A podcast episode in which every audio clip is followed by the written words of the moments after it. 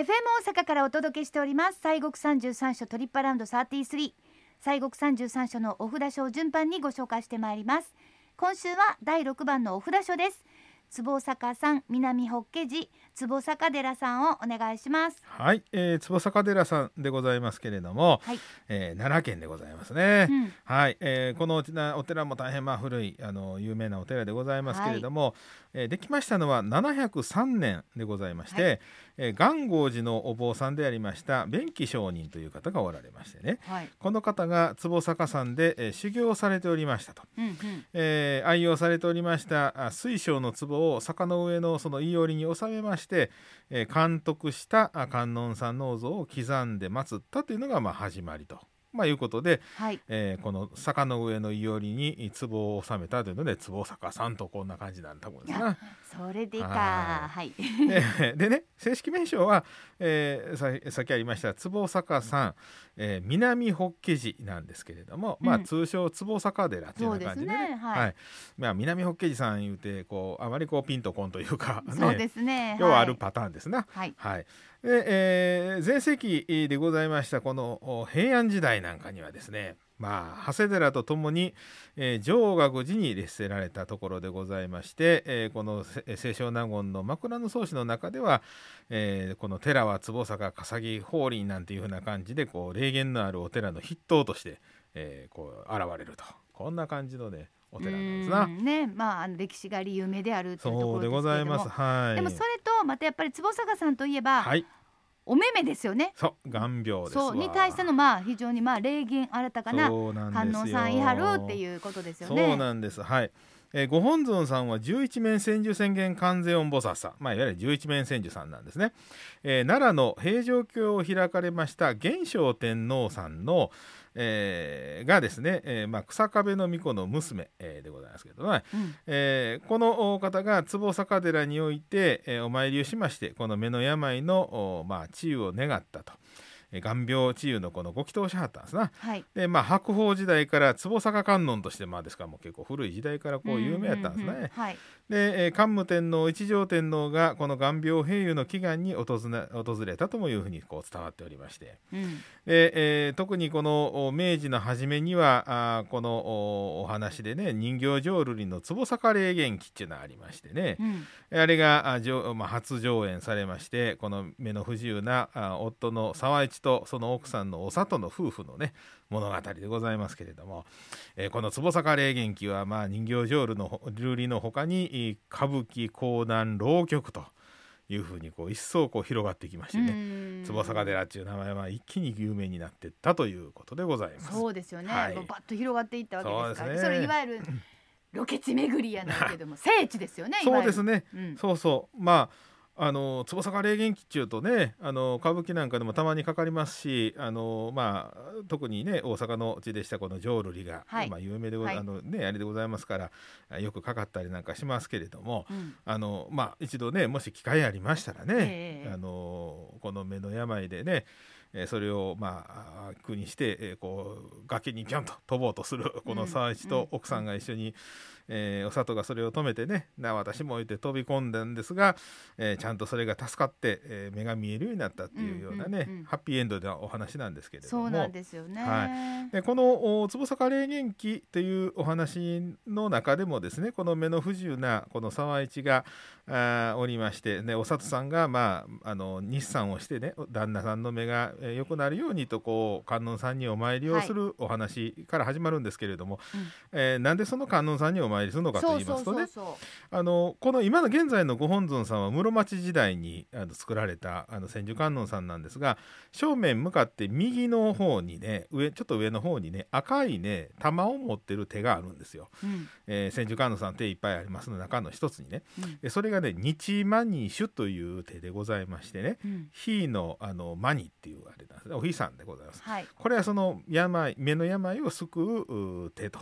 いうふうに言われておりましてねこの手の功徳で目があー、まあ、目の病が治るという、えーあの日満日臭という、まあ、太陽なんですわ。はいうん、でその太陽の光でね、えー光り輝くその太陽のその日マニのお力でその目の病が治ってくるっていうねそういうふうなご祈祷の方法とか書いてあるんですけどね昔の本なんかは。うん。はい。そうか。だからまあいろんな天皇さんとかもまあご祈祷されに行ったっていうね、はい。祈願に訪れたということですけれども。さあこれまああのはい観音さんのお話でご本尊というのは秘仏、なんですか？えー、そうなんですけれどここはね秘仏じゃないんですよ。あ。そうなんですか、はい、常時ご会長されております。まあ、会長というかね、そうですね。お堂の中に仏さんやはりますからね。うんうんうんうんえーい。つでも間近にえー拝むことができましてはい、本堂は八角円堂というふうに八角形だけど丸なんですね。うん。えー室町時代に再建された雷堂とおこう、まあ、重要文化財ですけれどもね、うん。あとまあ三重塔も重要文化財ですが、まあ、そういう一つのこうセットになった建物なんですけれども、えーそちらで、えー本堂がありましてお参りできます。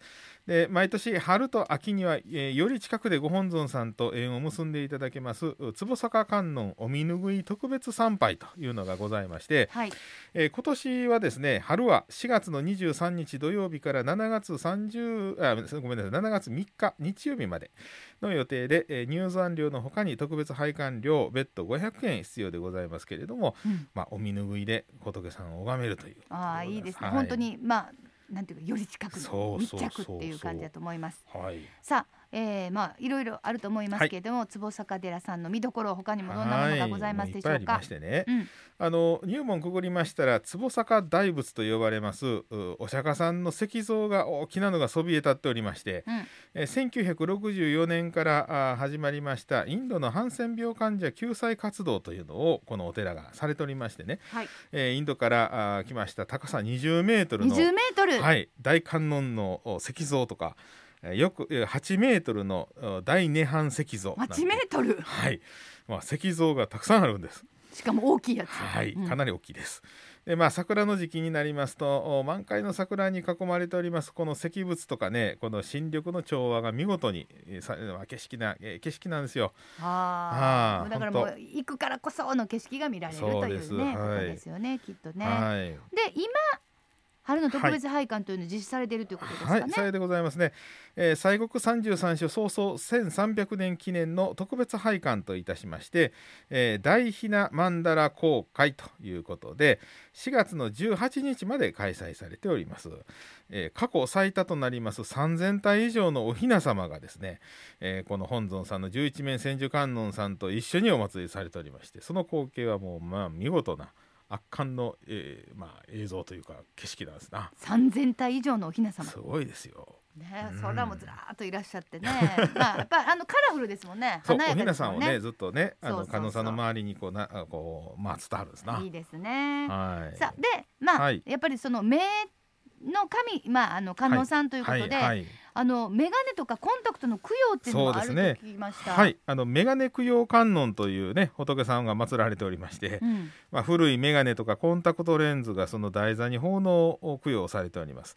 えー10月の18日にはメガネ供養へとして本堂で営まれるということで、えー毎年えー5月と10月の18日にこの眼病封じの祈願へもまあ行われているということでございます。まあですからちょっと先ですけどね5月ですけれども、まあ、この古い眼鏡とかのね収めたりとか、うん。えーその目の病のおご祈祷の、おまあ、この祈願絵があったりとか、うん。はい。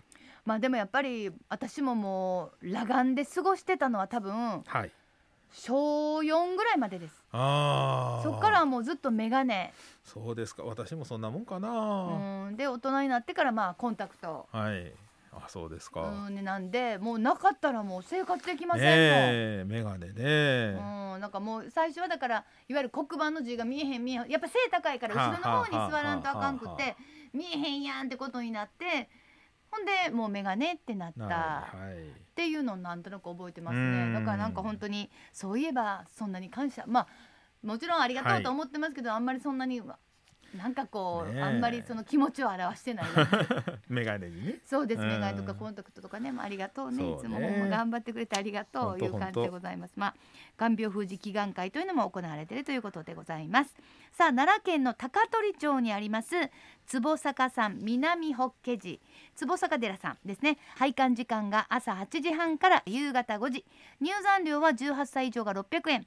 17歳以下は700円で5歳以下は無料となりますアクセスは近鉄吉野線坪坂山駅から奈良交通バス坪坂寺前行きでおよそ11分終点下車すぐです。お車の場合は南半名道路葛城インターチェンジまたは西名阪自動車道柏原インターチェンジより大和高田バイパスを経由し橿原市内169号線へ清水谷交差点を左折です。